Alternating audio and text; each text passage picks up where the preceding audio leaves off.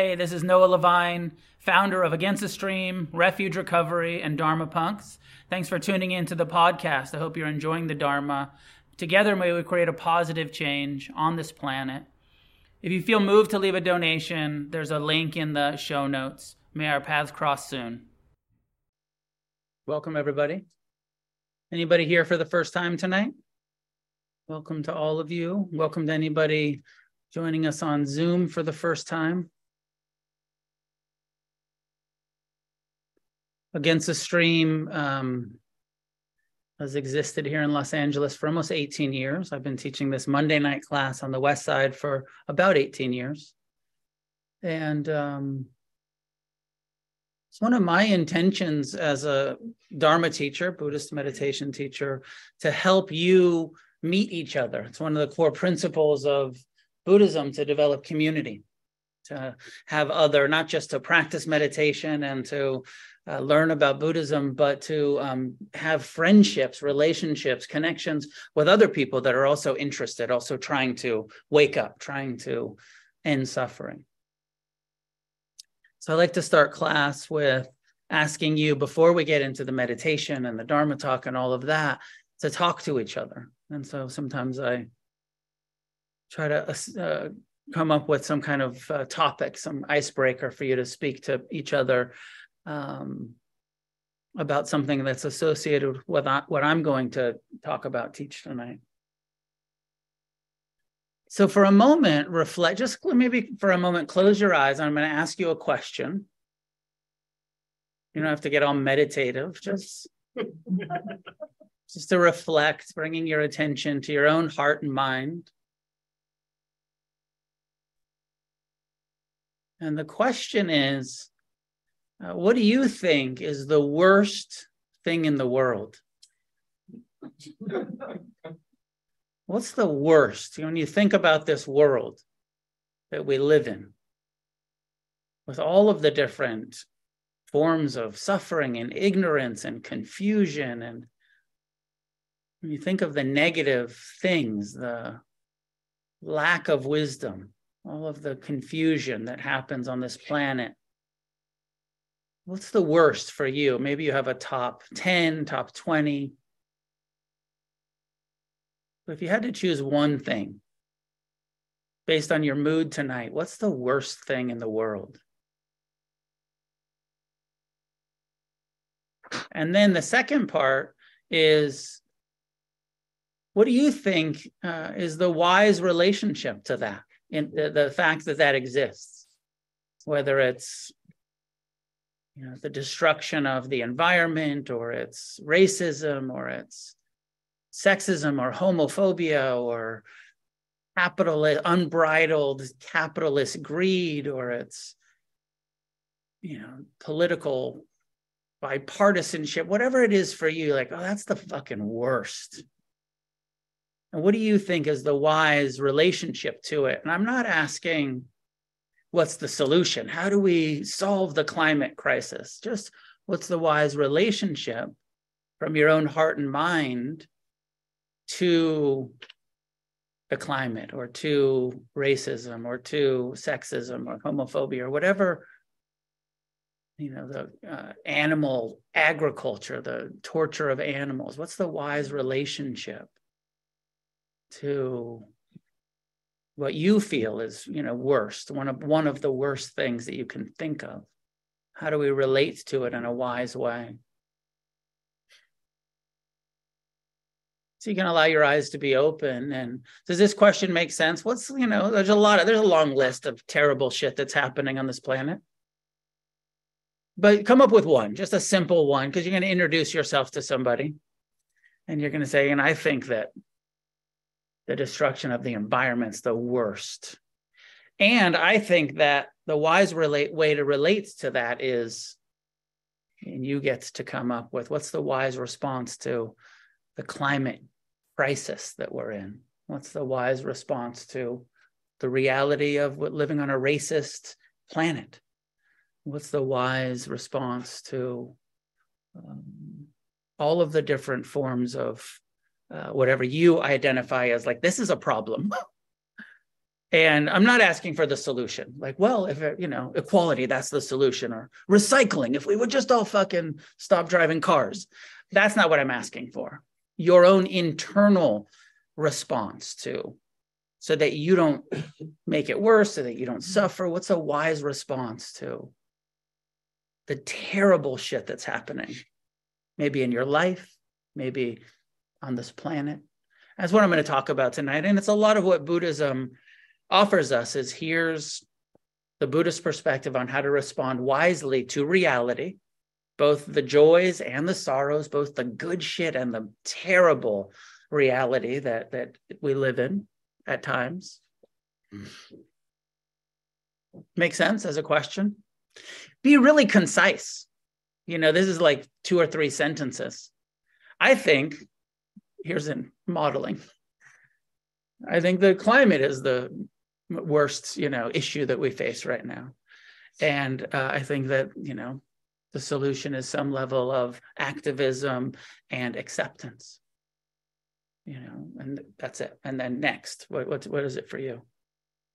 What is it for you? So that you talk to each other, and we only take about five minutes for this. So don't go on and on about all of your solutions and your hopeless nihilistic perspective and what a terrible question this is and how suicidal you feel all of a sudden. Because um, there's no fucking hope at all.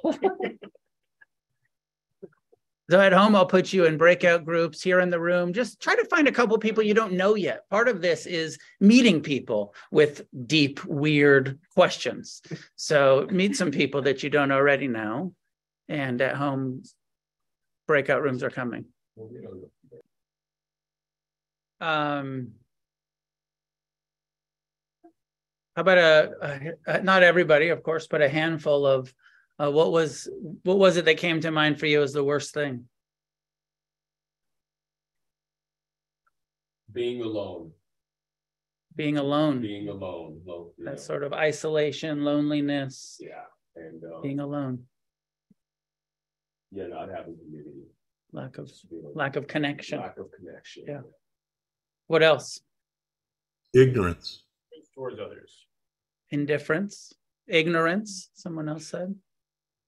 Well, Um, oppression of animals or humans or anybody really. kind of the blanket oppression, all of the different forms that that takes animals, humans.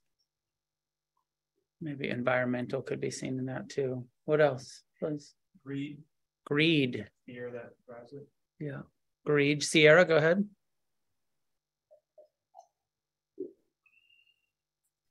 I, I had climate change, but I, um, you had said it, so I said animal abuse. That's what's getting to me right now. I meant animal. World. Yeah. Tibby, go ahead. Uh, man's inhumanity. Say it again? Inhumanity.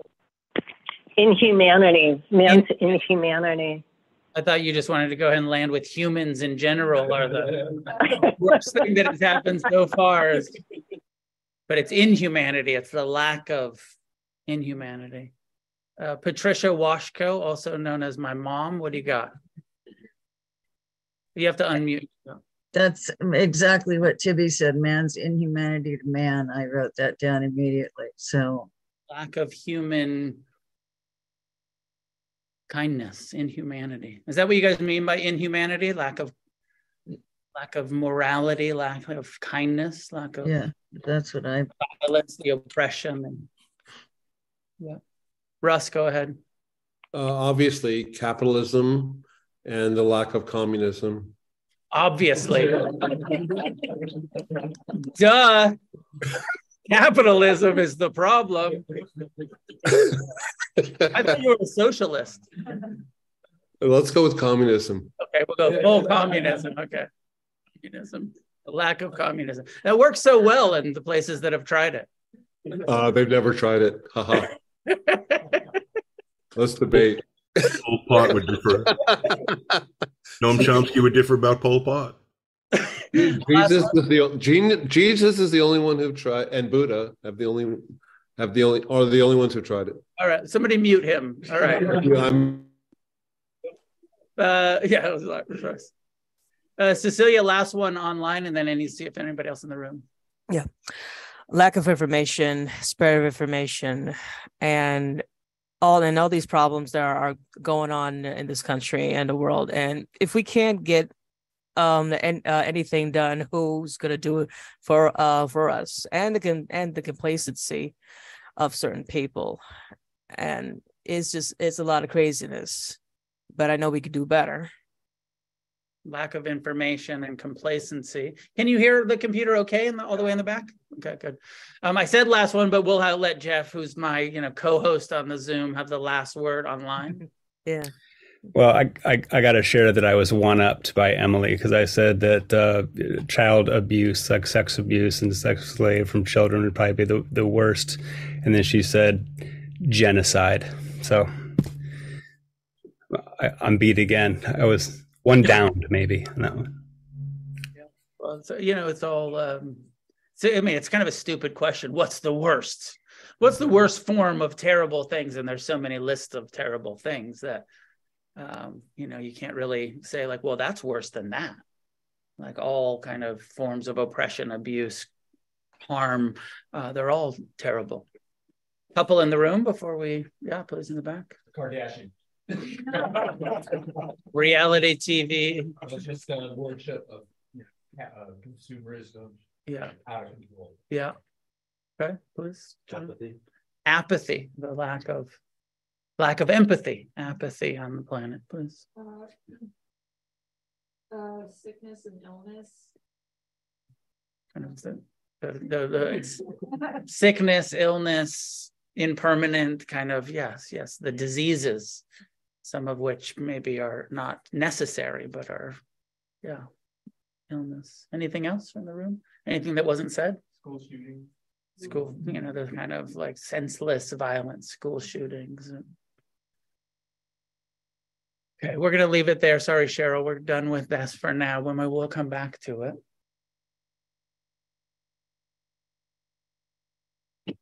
So uplifting, right? Start with.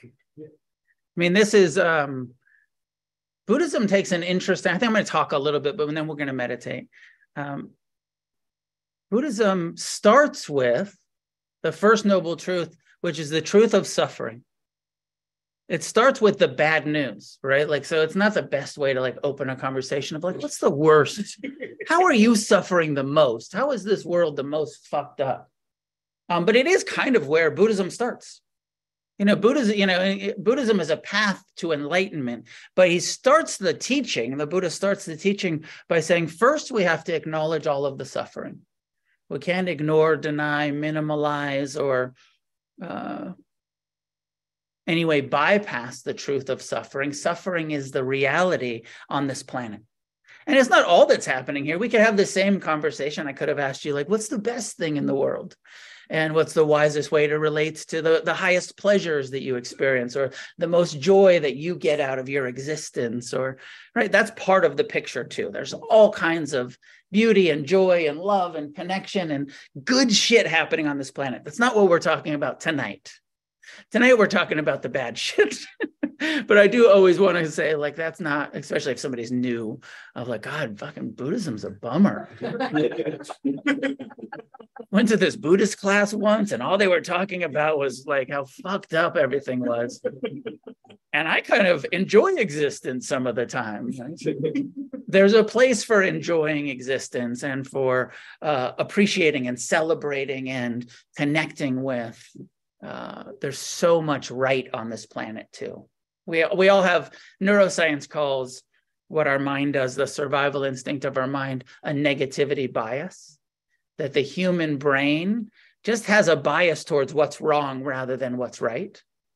And for whatever reason, it's where Buddhism starts. What's wrong? We're suffering, greed, hatred, delusion in all every every single thing that we mentioned tonight. Some manifestation of greed or fueled by greed. Some manifestation of hatred of resentment of uh, anger of or, or some manifestation of that or ignorance. Some manifestation of confusion ignorance is all you know the you know in a simple way in buddhism we say that we can just put it all into these three categories. Can you think of anything that's wrong with this world that's not fueled by either greed or hatred or ignorance? Maybe you could, I don't know. But that's, anyways, Buddhism puts it into these three categories. And then Buddhism says, our teachings are that even though it's like this, even though this planet is being destroyed, um, even though people are being shot in schools and racism is alive and you know prevalent and um, there's inequality and oppression and greed and hatred and all of its manifestations. And and then you know it's like this isn't just the issue in the world. This is in each inside each one of us. And it's really where the buddhist conversation asks us to look at our greed craving clinging our hatred you know where our own uh mind becomes biased our own mind becomes you know uh, uh, self, so selfish that we're willing to oppress or participate in the uh, you know oppression of others or animals or or people or or the environment itself. I saw a funny thing today from bill maher where he was like my name's bill maher and i you know care about the client i care about the you know he's sort of an activist but he's like but i fly private. Yeah he's like I, I, you know i'll admit that like even though like i want a solution to the climate crisis i'm off in my jet every time i got a show. Um, and all of us having that humility to be like yeah i can point out what's wrong with the world uh, but it's also in here like i am part of the problem. I'm not a perfect uh, you know, totally non-racist, you know, totally equal, you know, uh, wise, compassionate, selfless being, and that's where we can start. Where, what's the internal uh, forms of ignorance that our mind is producing? All of Buddhism, from not maybe not all, but the way that I see it is, uh, it's from the inside out What's the, and that was the second part of the question. What's the wise response? First, we can acknowledge, oh, there's all of this confusion on the planet. How do I respond to it wisely so that I don't suffer and that I don't create more suffering? Some, you know, some of it's just in, uh, I'm not going to be able to, I personally can't solve climate change. How can I relate to it? I personally can't solve systematic racism and white supremacy in our culture. But how can I show up in a way that responds wisely to it? I can't personally save all of the animals that are being in that are in cages being tortured. But what's my relationship to that? Where, where's the compassion? Where's the um, what's the wise response? And so this is what I wanted to talk about tonight of, of what Buddhism offers us as a wise response to living on this planet. And it can seem like, uh, you know, you know, it can seem like, well, it's capitalism that's the problem. It's our broken democracy that's the problem. It's, you know, a few people just like kind of pointed to like, let's just, it's hum- humanity, the lack of humanity and it's easy to get pretty my, my, sense i know i'm guilty of this it's easy to get pretty like in our american politics get kind of involved in like well it's you know because this is where we're living which i think there's something important about like this is where we're living on this uh, land that was stolen from the Native Americans, this country that was founded with slavery and oppression of every single, uh, you know, newly arriving ethnicity. You know, it was the kind of uh, slavery from Africa, the murder of the Native Americans, and then it was the Irish are the problem, and then it was the Italians are the problem, and then it was the Polish are the problem, and then, and then you know the Jews are the problem. But now it's black and white, or black and or white and and brown and black, and so it's easy to get stuck in that. But I think it's important to also acknowledge that and find a wise response to living in this racist culture but also more globally, more, especially we're talking about Buddhism 2,600 years ago from India. And the, and the Buddha was saying the same shit about his culture. He's like, this sexist, racist, classist culture where, you know, and it wasn't a democracy, it was a, um, you know, the- not theocracy. Um, what are kings? King mon- monarchies you know, and kind of different monarchies, and it was, you know, but those had the same sort of class system, those who have and those don't don't have, and same kind of racist system, um, where the lighter skinned people had more power and the darker skinned people had less, and they created a whole culture around racism called the Indian caste system, which is completely racist system. So I do think it's important for us to see it as a, uh, an issue with humans, not just America. Um, has anybody seen this movie? It's fairly new. It's called The Triangle of Sadness. I just watched it yesterday. I thought it was a good movie, and there was a really interesting commentary on class and gender and socioeconomic status. Um, you know, where there's some billionaires that get shipwrecked. And it's like the billionaires, they've got all the power until they're shipwrecked and they don't know how to fucking fish because, you know, they don't know how to survive on the island. I mean, there's, it's much more than that. I encourage you to see this. I think it's really interesting film. Um, and then, uh, you know, it's so easy to think like, anyways, in this, the way it was portrayed in this film, that often men are the problem. You know, it's the patriarchy and men and their power. And what happened in this film is this woman has the power. And then she steals the hot young boyfriend from the model because she has the, she's the only one that knows how to fish. so she's got the power and she becomes this totally oppressive force uh, on, you know, and it's this commentary like Lord of the Flies or anything of like, what happens when you put humans together without their regular structures and who takes over and who takes the power. And uh, and this commentary was uh, a woman would do the same fucking thing if she had the chance. Maybe true not true. I don't think it's about gender. There's a lot of people in that situation who would be kind and generous. It's not what this film was about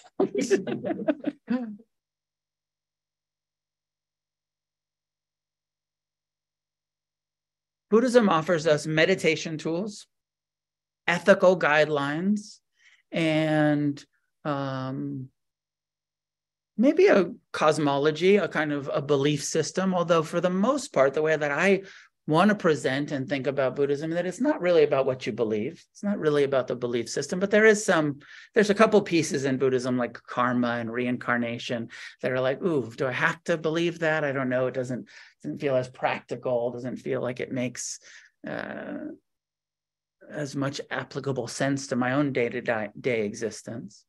But it's there in Buddhism.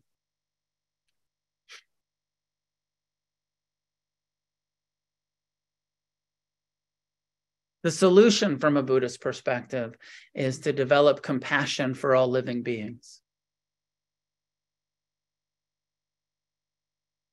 To develop a heart, a loving heart. And I say develop, but actually, what Buddhism really teaches is that there is a loving heart within each one of us and that what we're doing through meditation and renunciation and is we're uncovering it we're accessing a compassion it's here it's in all of us even the most confused people. Now that having been said there are some um, people that are so wounded that they'll never access compassion. There's some people that are so um, maybe mentally ill that they don't have any access to compassion. But they in general humans uh, have, you know, the, even that term that people were using, uh, have humanity. Like, like the, you know, some people were saying like the problem is the inhumanity, but there's something about what Buddhism teaches, which is humanist psychology, that there's goodness, there's love in all of us. Just we have to uncover it.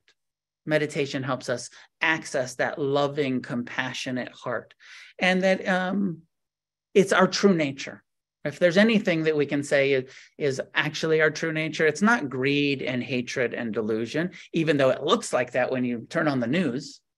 It looks like, you know, human nature is fucking terrible. But that's not the true nature. The true nature is a, a compassionate heart but it's really hard to access it. And it takes years of meditation and renunciation to truly access the compassionate heart that's within each one of us. The Tibetans call it our Buddha nature. In the northern school of Buddhism, they say it's in it's in each one of us. It is our true nature. It's just not uh, accessible without deeply training your mind in meditation. So compassion, you know, the, the reality is, yep, there's all this suffering. Compassion is the solution. Non-attachment is the solution.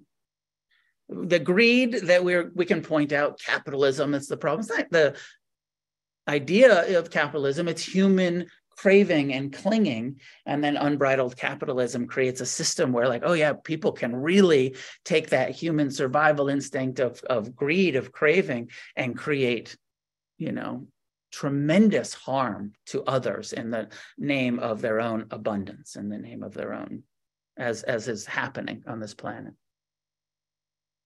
Greed is in all of us. We all, it's, you know, in the simplest form, it's our survival instinct, craving for pleasure. It's the second noble truth. The cause of human suffering is repetitive craving for life to be more pleasant than it is.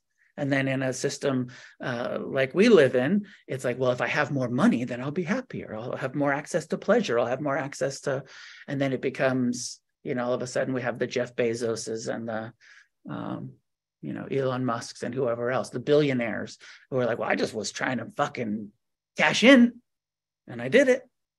And at the expense of the planet, at the expense of, you know, all of these other um, you know small businesses that were destroyed because of unbridled greed. And you know some people look at those I, you know that's my i'm not a communist at all. Um, maybe maybe some of you have different perspectives but it seems like that to me.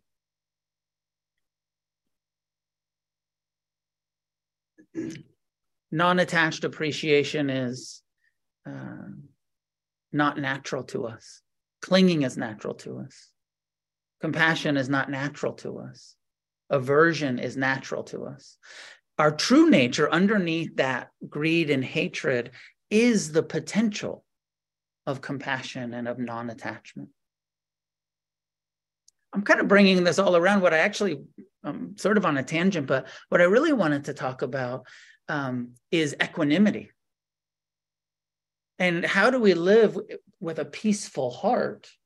With uh, equanimity, I heard recently my teacher, Ajahn Amaro, was um, translating it. He said maybe a better translation than equanimity is serenity.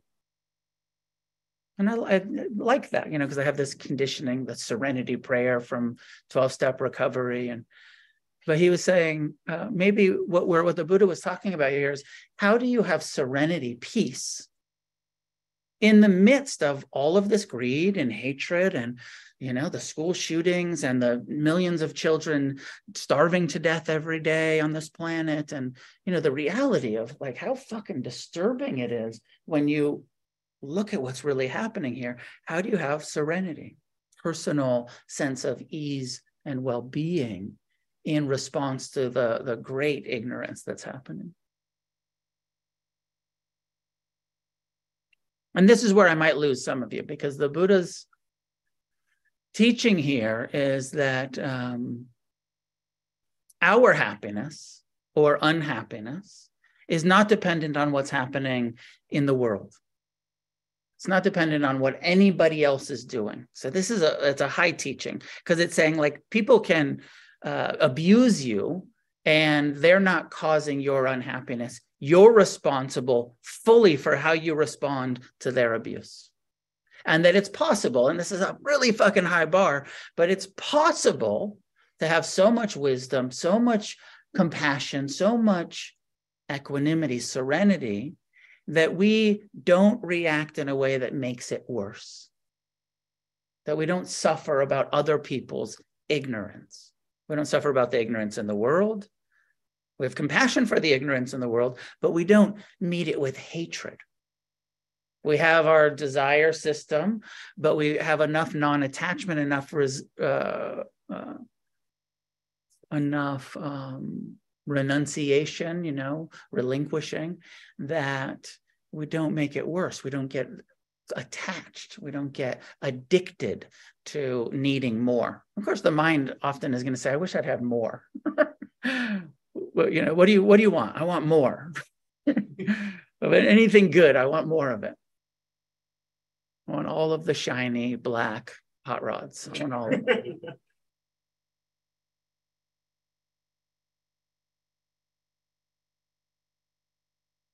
Equanimity teaches us that uh, humans have the ability to respond in a way that leaves a sense of serenity, of ease and well being, no matter what's happening.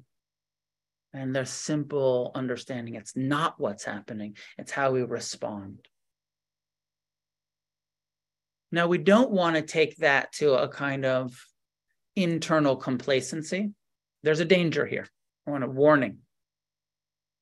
There's a danger of using Buddhism, using mindfulness, non attachment, compassion, karma um, to be irresponsible, using non attachment to uh, turn a blind eye to oppression, to turn a blind eye to ignorance.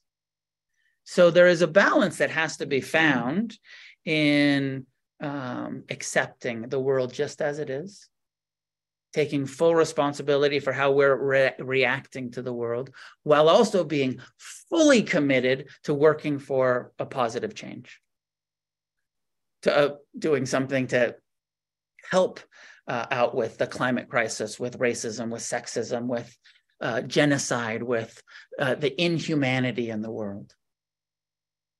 Both and. Acceptance is not complacency. Acceptance is yep it's like this. I accept it. I'm not rejecting the reality that we live in. This is the way it is. What's the wise response? Compassion letting go surrender you know uh, i like that um that my teacher said equanimity is serenity because I've always loved the serenity prayer. I don't know how uh, how many of you know it. It's a I don't know where it comes from. Maybe it's pre, it's Christian, but it's used in um, 12 step programs. And it says they use the term God, but it just says grant me the serenity to accept the things I cannot change. So that's huge. And then it follows up with the courage to change the things I can. And this is exactly what I'm talking about and what I believe Buddhism is teaching us. What do we need to accept? And where, where do we need to have the courage to step up and get engaged and active and you know change our relationship internally and externally where's the courage to change the things that we can change and then where's the wisdom to know the difference because how often are we busy trying to change some shit we can't change and really suffering about it. You know what you can't change? Anybody else ever. How much of your life have you tried to change other people? Right? Like, well, if they would just start acting right, I'd be happy. Mm-hmm. if you wouldn't be such an asshole, I'd be happy. I don't have any ability to change how you are. I only have the uh, ability to change how I respond to you whether I can meet your ignorance with compassion, whether I can meet your confusion with forgiveness, whether I can meet this world with um, some level of accepting I can't change a lot of this. I live in a world of greed and hatred and delusion. It's the way it is.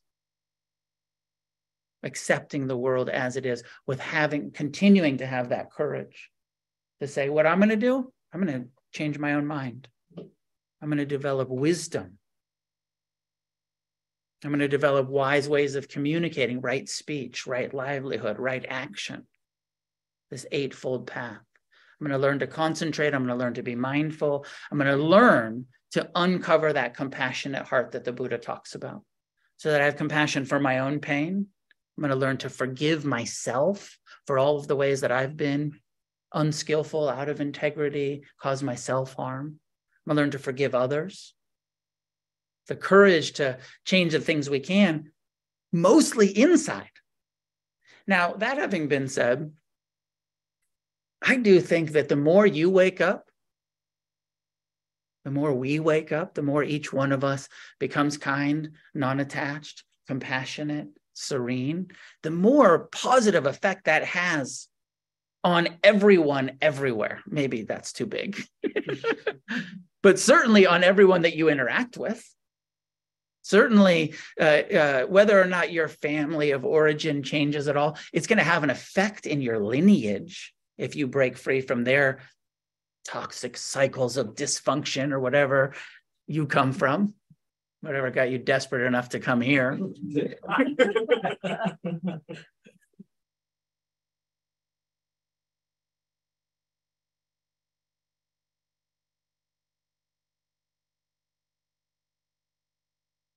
Equanimity, serenity, while still having an engaged, wise response. Not just, I'm going to be so fucking peaceful that I'm going to pretend like the world isn't fucked, because it is.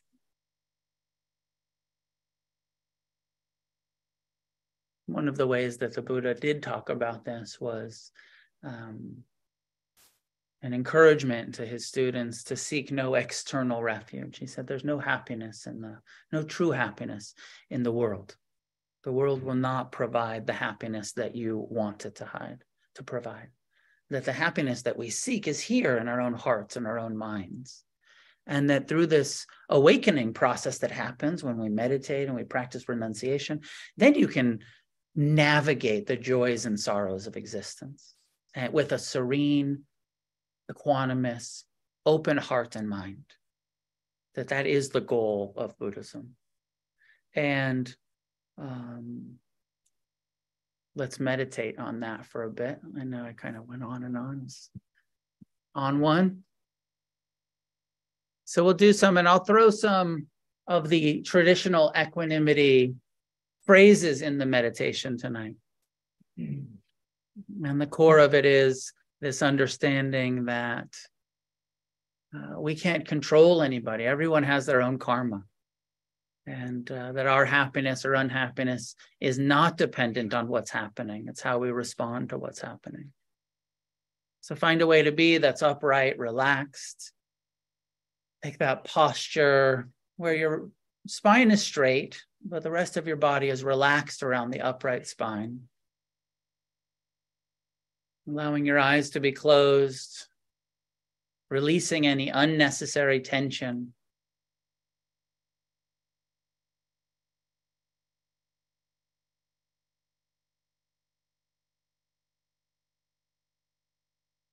Bringing an attitude of kindness, compassion.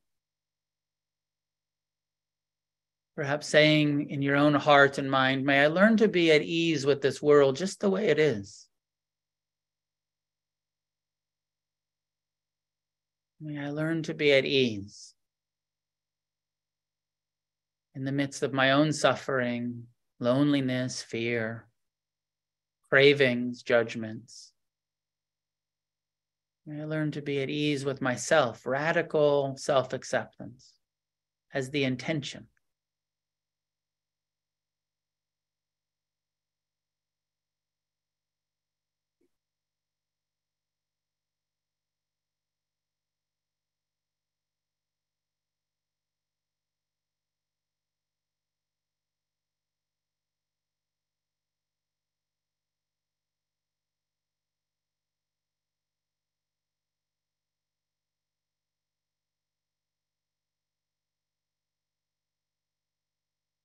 Spend a couple of minutes just paying attention to the sensations of the breath, disconnecting from the mind's thoughts and fantasies and plans and memories. Just direct your full awareness to the body breathing.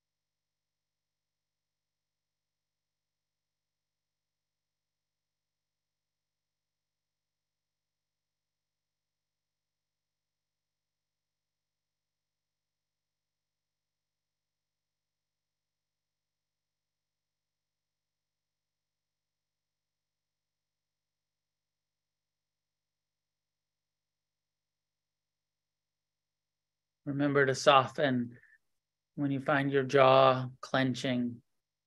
Softening is an act of letting go, non attachment. Let go of the tension in your chest, your belly. As you exhale, try to soften your belly.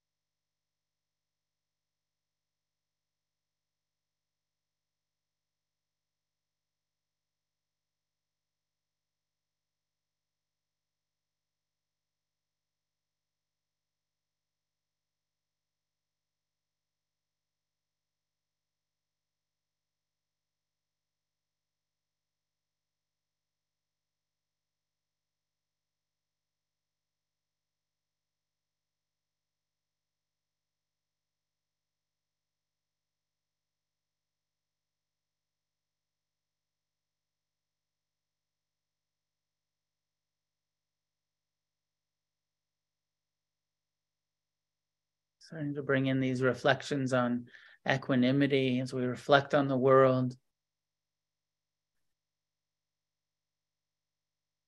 Opening, even breathing in some of the sorrows that you were thinking about. Trying to meet it with compassion, inhaling the suffering that we're aware of, exhaling compassion towards it.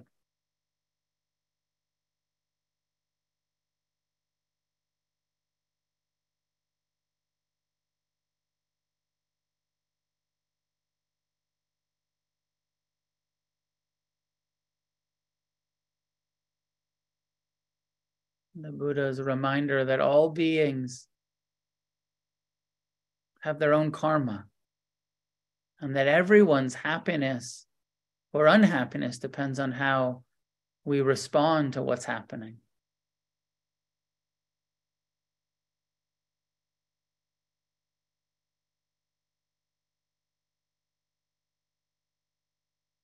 It's not the pain that causes suffering, it's the hatred of pain, the resistance.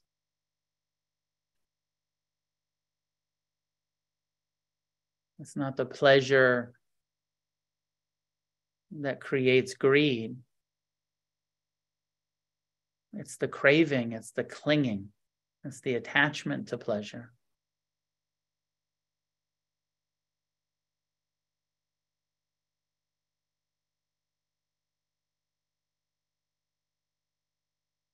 Taking full responsibility for our own happiness.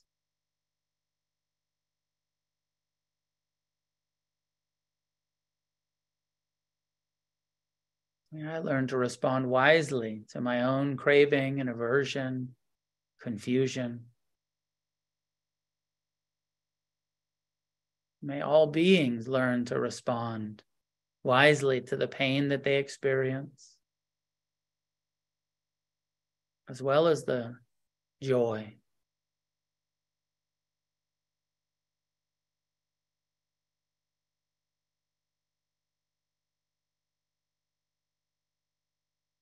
As we come to understand that all beings are ultimately responsible for their own happiness,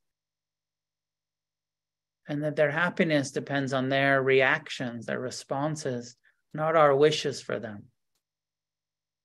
Helping us break our codependent tendency of clinging, of trying to control, trying to change others.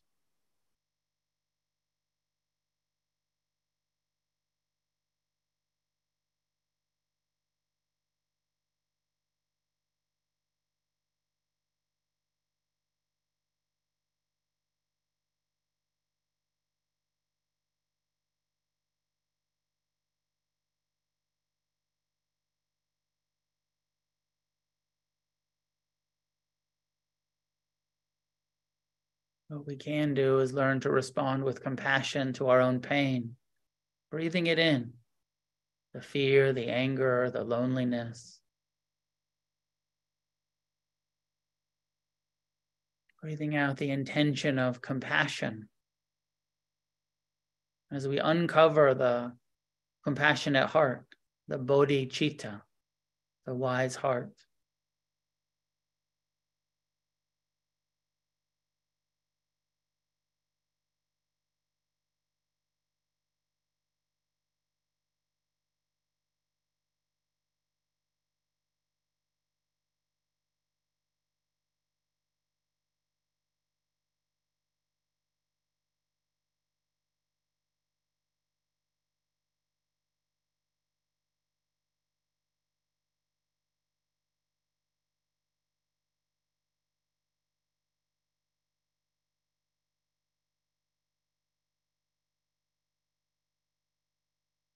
What we can do is learn to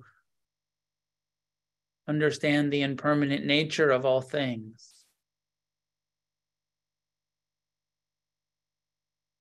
And let go.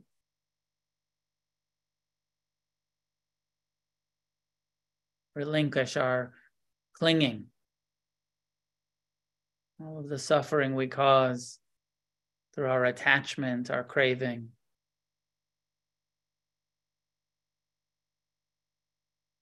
With each exhale, softening the belly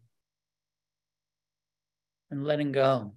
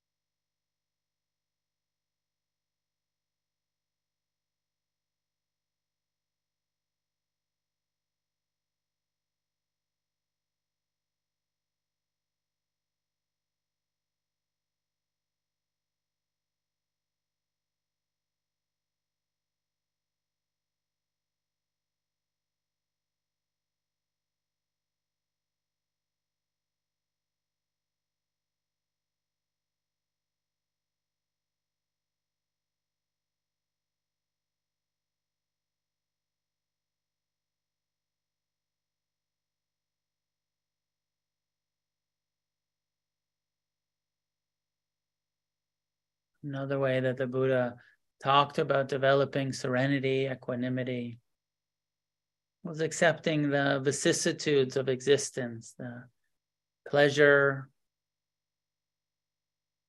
and pain, the impermanent nature of pleasure, the presence of pain.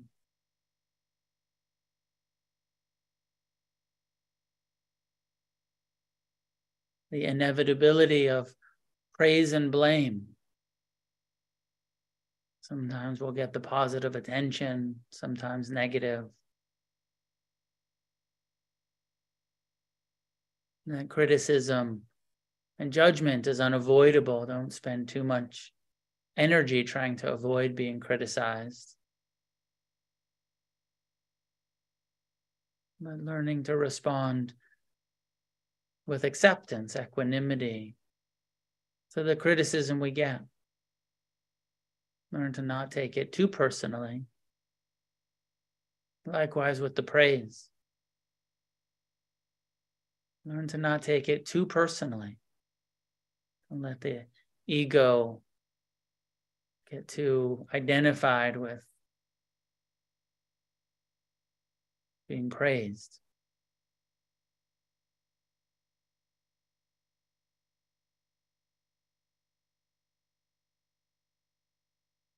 And that gain and loss are inevitable. This truth of impermanence, everything that we have will be lost.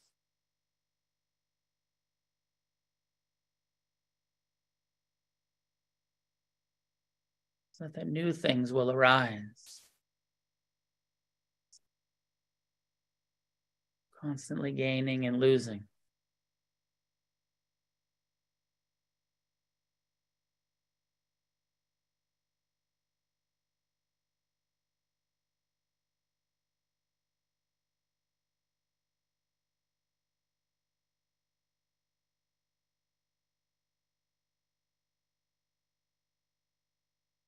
To have serenity in the face of the pain in the world.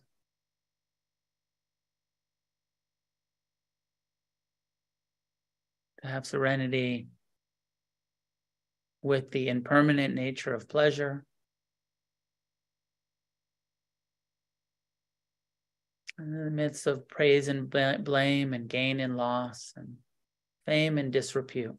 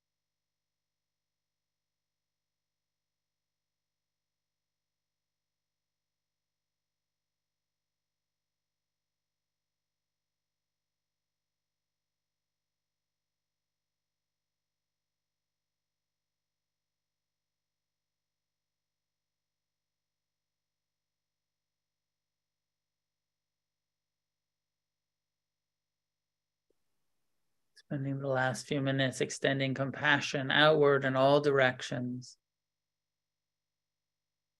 All of the suffering beings in this planet.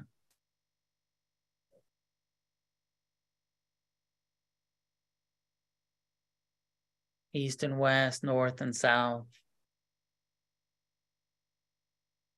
Include yourself in this, all, all living beings, including us everyone in this room, in this Sangha.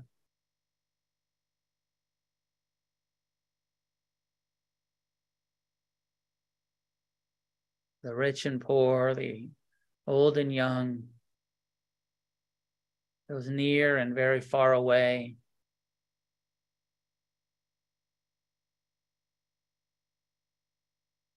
True compassion includes both the oppressed and the oppressors.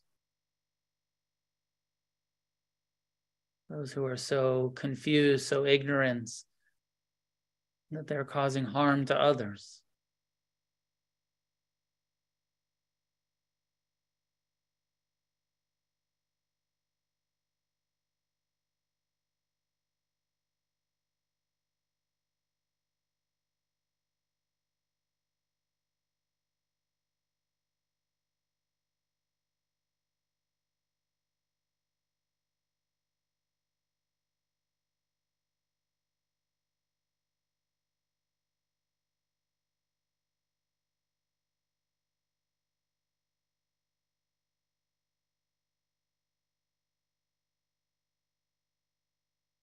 May all beings find the willingness to do what needs to be done, to learn to respond to the pain they experience with compassion,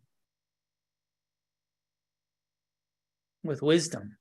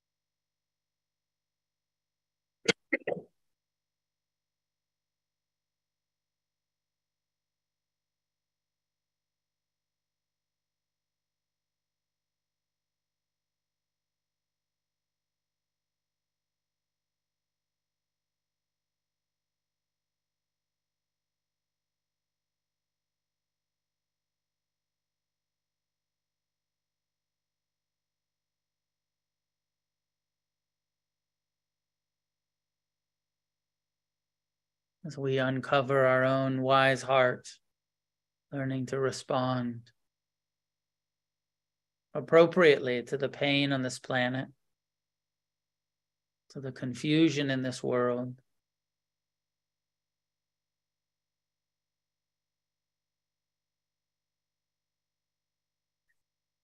Each moment of mindfulness, of softening, each positive intention of trying to be kind and compassionate, forgiving,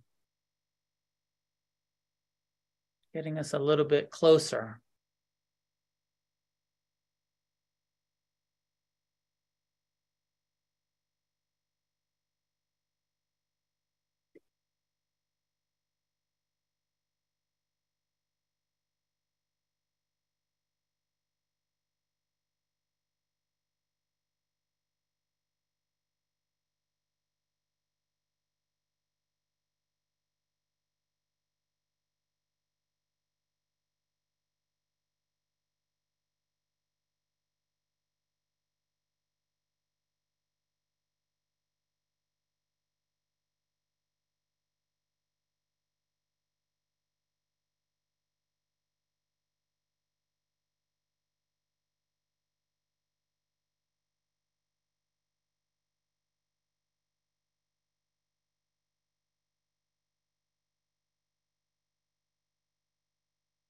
The heartfelt wish may all living beings be free from suffering.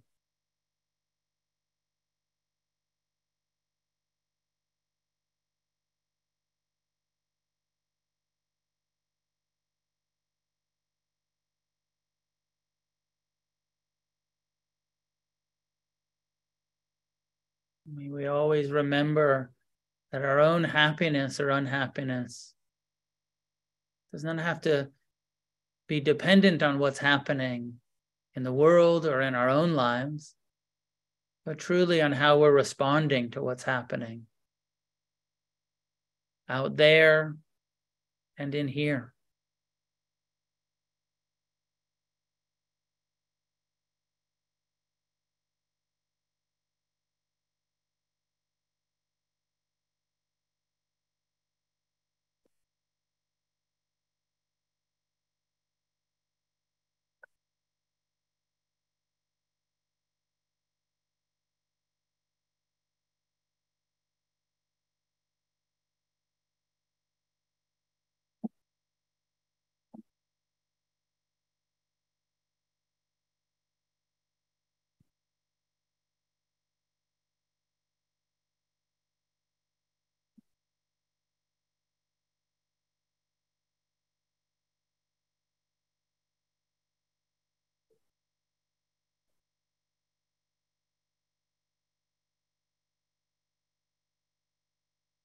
We spend the rest of the time um, discussing if there's any questions, comments. I know this is a huge topic, you know, the whole big picture of existence in this world and uh, how to utilize these Buddhist practices and principles to navigate. Um, I threw into the meditation the uh, eight vicissitudes that the Buddha taught. Uh, and sometimes think about it as like learning to surf the waves. Um, and I feel like, you know, being by the beach and the waves of that the you know the waves just keep coming like you you know you can't stop uh, the tides you can't stop the waves and um, and I, I, I really appreciate actually that Buddha that the Buddha uh, framed awakening uh, as continuing to uh, have both pleasure and pain. And there, I think a lot of us have this idea and this sort of hope and this delusion that, like, well, if I could just get rid of all my pain, then I'd be happy. if I could, if, if I could get so enlightened that it was just pleasant all of the time, and I, even serenity, sort of sounds like it's pleasant, right? May I have may I be serene? Like that sounds pleasant. Sounds like a peaceful place, or but peaceful or or serene or equanimous from this Buddhist perspective is in our relationship to pain as well as pleasure, is in our relationship to praise as well as blame and criticism and conflict. That there's no existence possible, even if you're an enlightened guru, you know, like even if you become the Buddha of our age, people are going to give you a lot of shit about it. right? You know, you're going to get criticized. You're going to get uh,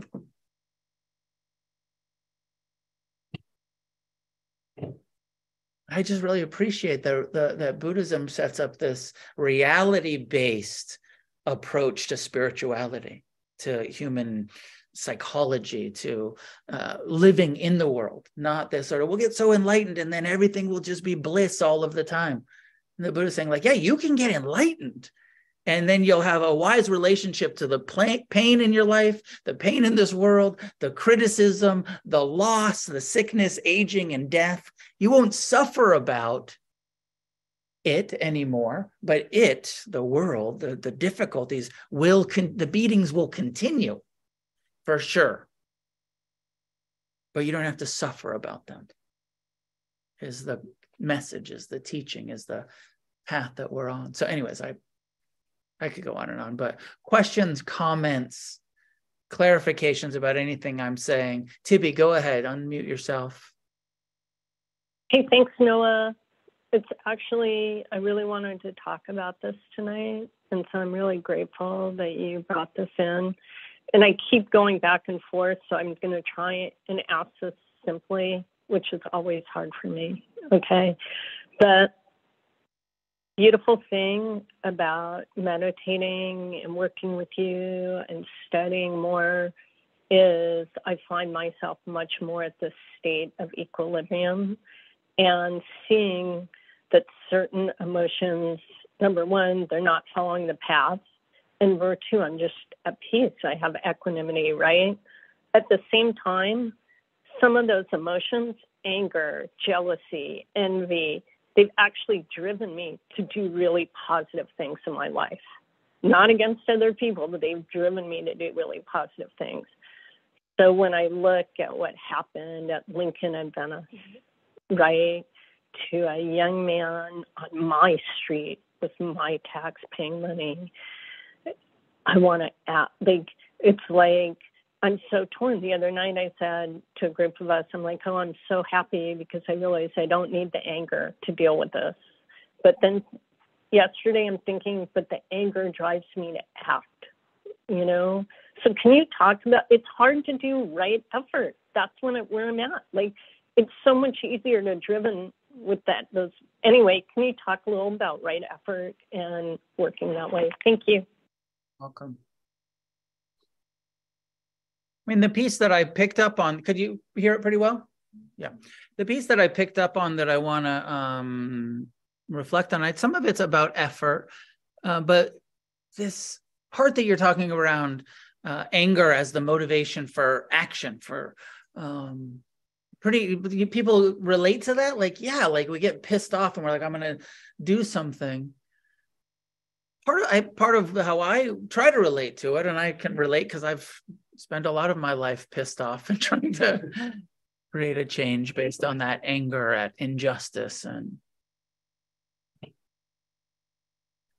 part of what buddhism teaches us to do is to look at what's underneath the anger. The hurt right? We we get anger angry when we're hurt. It's a reaction to pain. 100% of the time you ever angry about something that didn't hurt right? We get angry because it hurts. Something annoys us, hurts us in some way or another, and anger is the response, natural response. It's the aversive response to something painful. Um, and what Buddhism is asking us to investigate, not that you can just make this decision, but what if we try to meet that hurt with compassion rather than anger? And I know for myself, I was afraid when I started meditating that actually, if I become too compassionate, will I become too complacent? Do I need to hold on to my anger to be uh, effective? Do you have that thought? I don't know if this is part of what you're asking Tibby, but I, I struggled with that a lot of like, oh, will I just be like a like fucking boring spiritual Oh, come here. Don't let them um, my sense and my, my direct experience and my sense is that actually compassion acting from compassion doesn't have to be um, soft or complacent or like for those of you in the room and tibby you know you, you've been here plenty. Um, these these paintings of the skulls these these wrathful they're in in tibetan buddhism they're called wrathful deities. Both of these that are next to me those of you at home have seen them some you know you don't get to see them all the time but they're like scary looking things right? Fucking they look pissed right? Fucking angry but what they're uh, symbolizing in the northern school, the Tibetan school of Buddhism, is compassion. And it's fierce compassion and this understanding that actually you don't have to be angry. And you know what the, these images are is the, they're these kind of these deities, these demons of of fierce compassion, and that they're like the skulls, and you know sometimes there's like dead bodies and dripping in blood and all this cool like super metal shit. but the symbolism is we are, uh, you know, meeting ignorance with this fierce uh, response, fiercely compassionate, killing ignorance, just meditate and destroy ignorance with compassionate. Uh, when it becomes violent imagery, it is a little confusing of like, wait, is there really a compassionate murder? Bigger question. but it's what the art symbolizes, which is this fiercely compassionate, not angry, out of love, out of compassion, out of mercy and empathy, getting loud, fucking showing your teeth. And that it doesn't have to be, you don't have to be angry to do that. It can actually come from a place of maybe you know sometimes the example that's used is like um, a parent protecting a child like uh there's those things of like you know the a parents like uh, like being able to lift a car off of a child of like like and it's not out of anger it's out of maybe it's fear but it's also just love and compassion and the strength that can come from that loving connection and so part of what buddhism is saying is like what if we have that kind of love, that kind of compassion for all living beings? You'll be super engaged. Compassion's not going to make you complacent or, you know, it's going to actually help you to be more effective. You know, the Buddha came to his own oh, awakening, enlightenment, and then he spent 40 years uh, out of compassion, not only teaching meditation, the Four Noble Truths, and the Eightfold Path, but regularly confronting the kings and the warlords that were murdering each other, regularly speaking out against the caste system, uh, the, the sexist system in, in, the, in Indian culture. He was a, a, a political activist as much as a spiritual teacher. And it's just a, such a good example for us that it's not just sometimes we see the statues of the guy meditating. We're like, okay, it's all about just sitting still and being peaceful. The outcome of sitting still and developing this wisdom is an engagement with the oppression and ignorance in the world, but it's a balanced, you know, it's that serenity prayer kind of engagement accepting the things we can't change, but the courage to try to change the things that we can have some influence over and speaking out, communicating, educating, inspiring, supporting a positive change as much as we can. And that last part of Tibby's question was effort, like how much effort and how, and um, this is very personal. There, it, my own, a lot of effort. the answer is a lot of effort. The, the image that the Buddha used that I named our meditation community after against the stream. The stream of greed and hatred and delusion is prevalent, is so strong. And if we're complacent, we'll float down stream with the ignorance. Compassion is not something that a decision we can make. It's a huge undertaking to truly learn to respond in this counter instinctual way. Our instincts say, get angry and suffer about the suffering in this world. To have compassion for the suffering in this world is a very different choice. And it's not something that we can just, in, you know, mentally say, like, oh, I'm going to have compassion.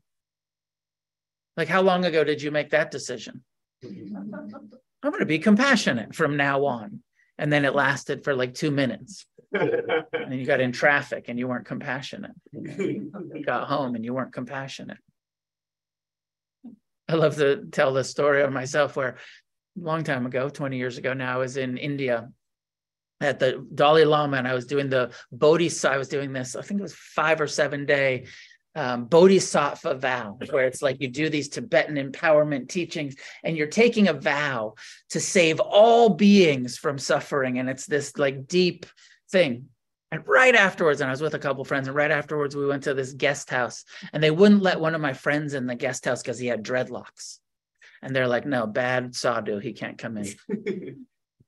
and I picked up a stick. I had just taken the fucking bodhisattva vow. And I was like, I'll bash your fucking head in if you don't let us in. I just like, I had all of these great intentions to be compassionate. And then I was just like so quick to violence still. So quick to like, wait, you're not going to, you're oppressing us? How dare you? I will fight you. I'll fucking fight you right now. So that decision to be compassionate and then the actual ability to be compassionate and patient and tolerant and equanimous, two different, very different things. Long term, uh, I haven't threatened anybody with violence in a long time, but it took me a long time to get there. It took me decades of meditation before I wasn't so reactive, where I would hope that now I could be in that situation and be like, oh, okay, but I wasn't there 20 years ago, even though I'd been already meditating for years and doing retreats and I wanted to be compassionate, but I still would was like, you know, this is a situation that calls for violence. I didn't actually hit him, but I wanted to.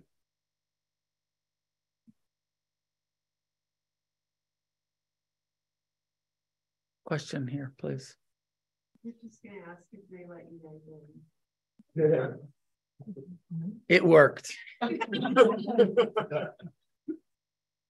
As I recall, they did.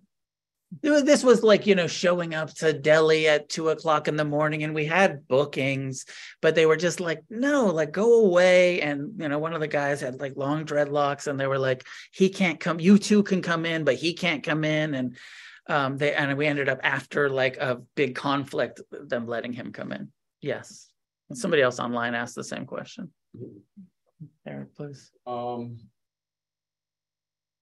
you talk about attachment and non-attachment, and so I was wondering if Buddhism or the Buddha believes that attachment is part of the human makeup, or is it conditioned into us? Like when we come out as babies, we need our parents with us, you know, we attach to that.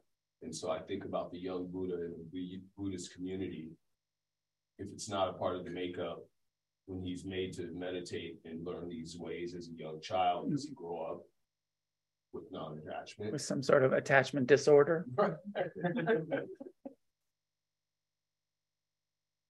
My sense is the that the teaching is um the understanding is that it's um, if you take birth into a human body, you will have a survival instinct that is craving for pleasure and connection, and that it's innate in us, and that it's only through a meditative transformation that we can learn to live with the truth of impermanence, where we learn the difference between attachment and connection. Connection is necessary we use this term attachment and as like a healthy attachment for parent and child or whatever. Um, but it's actually a connection is is important, necessary, a healthy connection. We don't have to cling. Now, it's inevitable that as children we cling and as adults we continue to cling, but it's possible to get to a place where we have a, a, connection with each other. And I use my hands to, to touch, to embrace, to stay, be, be present with, and not cling and try to control. Right? Because clinging is trying to stop someone from being impermanent. it's not letting them have their own thoughts and feelings and moods and you know like you should be the way i want you to be uh, i'm attached to you showing up in a good mood all of the time. You know? So i think it's innate but the the meditative process helps us. And i don't know how young i'm aware of one place in the suttas where it says something about seven year olds, like not for the first seven years, let people sort of develop, but that by seven years old, you can start to learn mindfulness. And you can start to do that process of disengaging and individuating, developing wisdom. But I don't think you want to do it to a three year old. but and even seven seems pretty young. But I don't know what age, like in Buddhist countries, they let kids come into the monastery, but there is some minimum age. And I don't know if maybe it might be seven as the age that you can go and be a monk. I mean, the Dalai Lama, you know, that Tibetan Lama lineage thing, they'll actually take infants from their family and say, this is the reincarnation of the Dalai Lama. And we're going to take this infant and we're going to raise them as the prince and as the Lama and, you know, raised by lamas and, you know, uh, and I don't know, this current Dalai Lama, the 14th Dalai Lama, seems to be a pretty happy, well adjusted, compassionate, wise being. Didn't seem to fuck him up too much. But certainly our Western psychology would be like, whoa, that would be really traumatic to take a child from his child, you know, from their, you know, primary parents and raise them by a bunch of fucking monks. Turn them into a sociopath, you know, but it seems to be they have a system in that in that system to to do it. I'm sure that the mother was around some, but pretty much raised by the other monks. Thank you. It's almost nine o'clock. We'll leave it there for tonight. I know Russ has a real. We'll let Russ get the last word. Russ Smith, our resident communist. Let's hear about it. That was a big mistake to let me talk. um, yeah, I, I, uh, I, you know, one of your teachers, teachers, or inspiration for your teachers is espousing uh, Dharmic socialism, and I think he uses the word socialism because it's, uh, you know, more acceptable than communism. But you know, actually, communism uh, means no state at all. You know like it's actually utopia. And that's why i mentioned jesus and the buddha because they both seem to practice communism. So my question is can we uh, you know I've, I've, learned from you to stop worrying about changing the entire world you know to stop trying to get everyone to agree to us because it's not going to ever happen. The buddha said it's never going to happen. But can we espouse can, can we espouse uh, a world where there's no violence, where there's no class struggle, where there's no materialism, and uh, where we all live in harmony under, uh, I had to say it, but I'll just say it, a, a, communist ideal, which doesn't involve a state at all. You know, if you even Marx said there will be no state under communism, and that's I think why Dal, the Dalai Lama said he's a Marxist. So my question to you, I know a big one. I don't have an answer. I didn't think you would have. I don't know the answer. But here, here's a question that I have um, for you, Russ, and we can talk about this another time. I don't know the answer to that question. Um, but um, you know, Bhikkhu Buddhadasa, Buddhadasa, who you're referring to, who you know had some of these ideas about Buddhist socialism. Um, I would be curious, you know, in your research of how he, you know, he was the abbot and you know he ran a big monastery and he's the boss. He was the oligarch of the monastery and what he said goes. So i'm certain that he didn't have a social uh, equality structure in his community. And he had these ideas about socialism but um, i'd be curious if you did some research of how did he actually run his community? Because it's one thing to be like i am the boss and you know and everyone's equal. But i make all of the decisions for this community which i think is sort of what happened in that community. Um, he had you know so we can talk about this later but i'd be curious how that actually played out in their sangha um, and you know from your involvement in Thich Nhat Hanh I think that uh, what Buddhism is saying is we're not going to change the whole uh, society, but we can create societies. We can create communities that have much more wisdom, much less ignorance fueling our Buddhist communities. You know, that we can come together as a group of people and say, like, let's be a community that's not part of the, you know, capitalist um, confusion that's happening out there. Even, you know, and perfect segue to my donation announcement. Even the fact that, I mean, really, even the fact that we run this meditation center for 18 years now, not quite eight, this group for 18 years, the centers for 12 or something like that, but uh, without charging in this society where you know you have to pay for everything that we've been able to run this meditation center for over a decade just based on generosity just donations totally stepping outside of the cultural norm of fee for service and saying like we're here if you want us to still be here donate so we can pay the rent on the building eh, you know if you want to be part of this be generous make a donation. This is supported entirely by the donations of the members of the community. And it's a very um, rare thing to have a totally donation based business especially in Los mm-hmm. Angeles with especially in Venice with the rents and all of that stuff.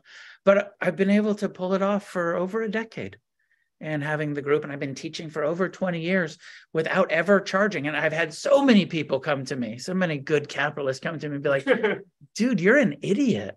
You really need to monetize this thing. You know you got all these people coming you could be charging everybody you could be making tons of money and it's just like that's not what we're doing here. We're doing something that is not about monetizing and it's about spreading the dharma. It's about spreading compassion.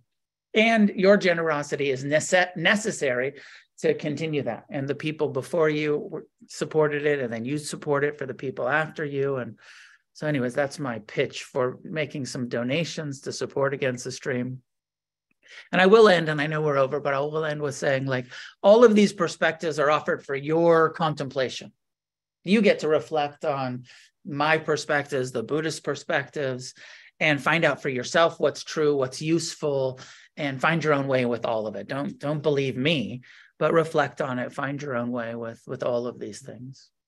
And we'll leave it there for tonight with any merit being offered outward in all directions to all living beings. May each one of us awaken and together may we create a positive change on this planet. Thank you. Sorry for going over a little bit. Thanks for tuning in to the podcast. This is Noah Levine, founder of Against the Stream and Refuge Recovery. If you feel moved to leave a donation, there's a link in the show notes.